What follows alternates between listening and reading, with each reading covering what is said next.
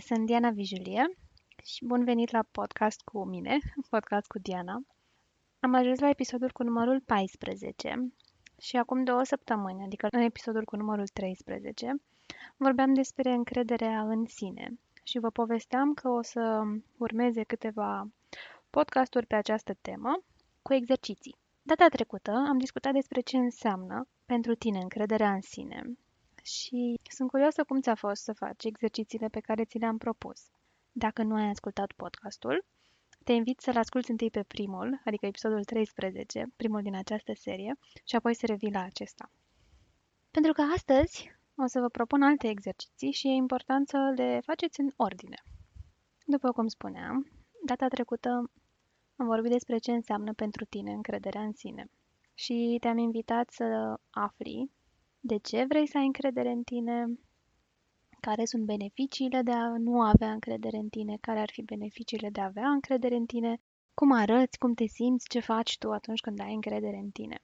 Astăzi vreau să trecem mai departe și să discutăm despre altceva ce contribuie la diminuarea sau creșterea încrederii în noi, și anume care sunt convingerile noastre despre noi, despre viață, despre lume pe care ni le-am uh, format și cu ajutorul cărora ne conducem viața. În funcție de aceste convingeri, avem mai multă sau mai puțină încredere în noi, mai multă sau mai puțină încredere în ceilalți. Una din convingerile care ajută la reducerea încrederii în sine este convingerea că nu sunt suficient de bun sau nu sunt suficient de bună. Și aș paria că dacă nu ai încredere în tine, undeva în parcursul vieții tale ai aflat asta despre tine că nu ești suficient de bun sau de bună. Sau, poate lucrurile s-au întâmplat pe dos. Poate ai aflat despre tine că ești prea bun sau prea bună. Da? Lumea se aștepta de la tine să faci extraordinar lucrurile, să le faci perfect, ceea ce tu nu ai putut face. Și atunci acțiunile tale nu puteau dovedi acesta a fi prea bun, care îți fusese atribuit, Așa că ai considerat că nu ești suficient de bună sau suficient pur și simplu. Dacă nu ai ascultat până acum uh, podcastul meu cu numărul 3, el se numește exact așa, nu sunt suficient de bun. Și uh, poți să asculți. Poate afli lucruri noi și de acolo despre tine și poți face asta înainte să trecem mai departe la exercițiile podcastului de astăzi. La fel și astăzi, ca și data trecută, o să te invit să-ți găsești un loc care să fie doar al tău, în care să te simți confortabil, în care să ai intimitate și spațiu și în care să-ți poți oferi timp și atenție. Un pix sau un creion și o foaie de hârtie. Analiza tranzacțională ne spune că ne naștem în lume dintr-o poziție de prinț sau prințesă. Dintr-o poziție de încredere în sine, în ceilalți, în lume, în viață.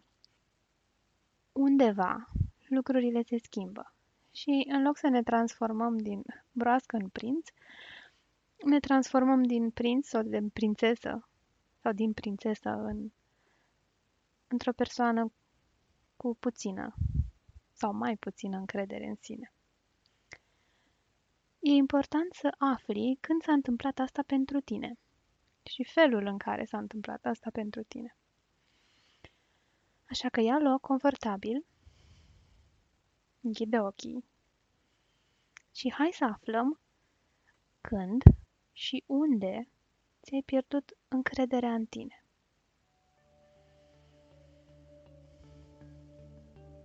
Cine a contribuit la credința despre tine că nu ești suficient de bun? Sau de bună.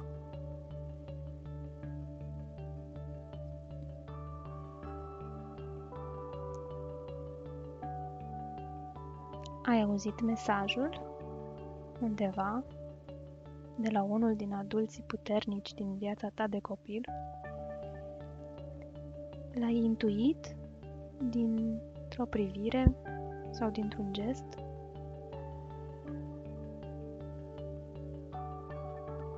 Sau poate l-ai creat despre tine, văzând că nu te poți ridica la nivelul foarte ridicat al așteptărilor. Toate acestea sunt credințe care atunci erau atât de puternice încât nu aveai cum să le verifici în realitate. Influența celor din jurul tău era atât de mare încât ei erau realitatea pentru tine. Când aceste credințe ni se implantează înainte ca noi să putem testa realitatea, le vom duce în subconștientul nostru, chiar și fără a le pune în cuvinte, chiar și fără a auzi vocea interioară care îți zice nu ești suficient de bun sau suficient de bună. Apoi, pe parcursul vieții, gândește-te în câte ocazii ți s-a întâmplat să te pui în situații care să-ți confirme că nu ești suficient de bun sau suficient de bună. De câte ori ai intrat în contexte prin care să-ți confirmi că nu ai cum să ai încredere în tine. Toate aceste amintiri nu fac decât să confirme poziția inițială pe care ai aflat-o de la cei importanți din viața ta. Astfel se creează un cerc vicios care se autosusține și din care poți ieși atunci când conștientizezi exact gândurile, emoțiile și comportamentele pe care le ai. Pentru următoarele două săptămâni, până la următorul podcast, te invit să-ți ții un jurnal în care să notezi gândurile despre încrederea în tine scăzută care îți apar sau pe care le identifici.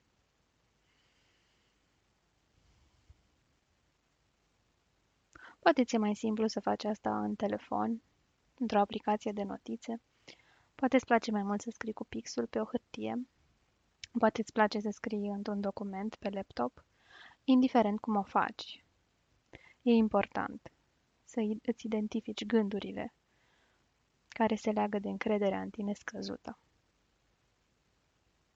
Dacă n-ai idee la ce mă refer, îți dau câteva sugestii de gânduri prin care ne ținem scăzută încrederea în noi. Observă cum nu îți spun că sunt gânduri care îți țin scăzută încrederea în tine, ci sunt gânduri cu, cu care tu îți ții scăzută încrederea în tine. Este importantă perspectiva pe care o ai asupra acestor gânduri și apropierea de ele. Sunt ale tale. Tu le creezi, tu îți ții încrederea în tine scăzută cu ajutorul lor. Și aici mă refer la comparații cu alții. Analiza evenimentelor din viața ta în termenii de corect sau greșit. Alb-negru. Puneți întrebarea cine decide ce este corect și ce este greșit. Căutarea vinovaților. Cine decide care este vinovatul? Ce relevanță are? Gânduri autocritice. Autoironie. Mai ales în subiecte care sunt dureroase, triste, nevoia de a primi aprobare de la ceilalți, Acestea sunt doar niște opțiuni pe care le ai, de categorii în care se împart gândurile care se leagă de încrederea scăzută în tine. Și cu cât o să observi mai multe în timpul ăsta, în cele două săptămâni, cu atât o să-ți fie mai ușor să le identifici. Adică la început, poate că o să-ți fie mai greu, dar pe măsură ce exersezi, o să le observi din ce în ce mai ușor. Și poate o să observi că se împart în categorii, că ai o predilecție către un anumit uh, tip de gânduri. Și apoi, după ce le-ai notat și ți-ai făcut o idee, te invit să observi care este dinamica gândurilor. Apare acolo un critic agresiv, furios, sau apare o victimă tristă, căreia îi se întâmplă lucruri. Este luptătorul cu sabia sau este micuța victimă amărâtă? Poate e prea metaforic. Poate e nevoie să fiu mai clară cu ce anume vreau să spun.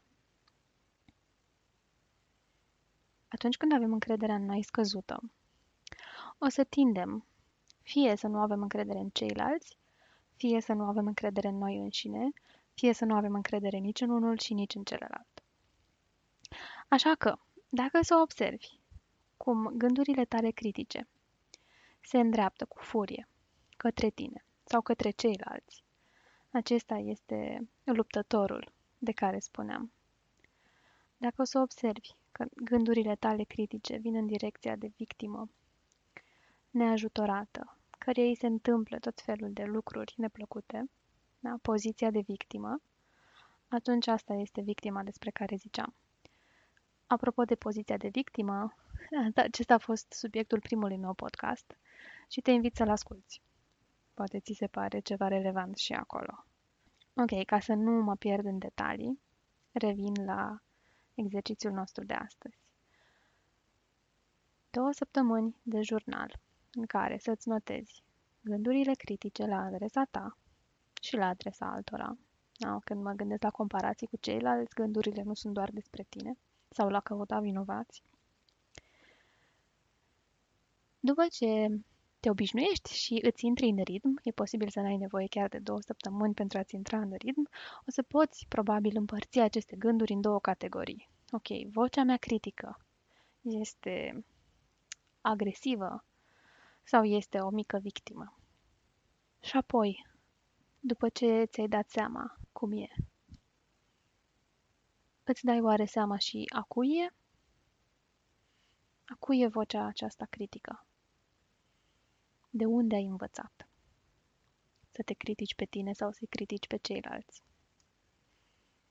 Și gândește-te și dacă te-ai simțit mai rău sau mai bine în timp ce îți observai acest dialog sau monolog interior. Înainte să poți schimba ceva, ai nevoie să afli în primul rând dacă vrei să schimbi și ce vrei să schimbi. Acum două săptămâni te-am invitat să afli dacă vrei să schimbi. Astăzi te invit să afli ce vrei să schimbi. Iar data viitoare o să te invit să afli cum să schimbi. Suntem încă în etapa de analiză, așa că dă-ți timp dă-ți răgaz. Gândește-te în fiecare zi la exercițiu și identifică ce se întâmplă în mintea ta. Dacă ai nevoie de sprijin din partea mea, dacă nu ți-a fost clar, dacă pur și simplu vrei să-mi împărtășești unul din gândurile tale, o idee, o revelație, o nelămurire, scrie-mi pe Diana Arond, dianavijulie.ro și sunt tare curioasă să aflu cum îți va fi după și aceste două săptămâni de exerciții. Ok. Ne auzim peste două săptămâni să aflăm oare cum putem schimba vocea asta interioară. Aveți grijă de voi, stați acasă și fiți în siguranță. Pa!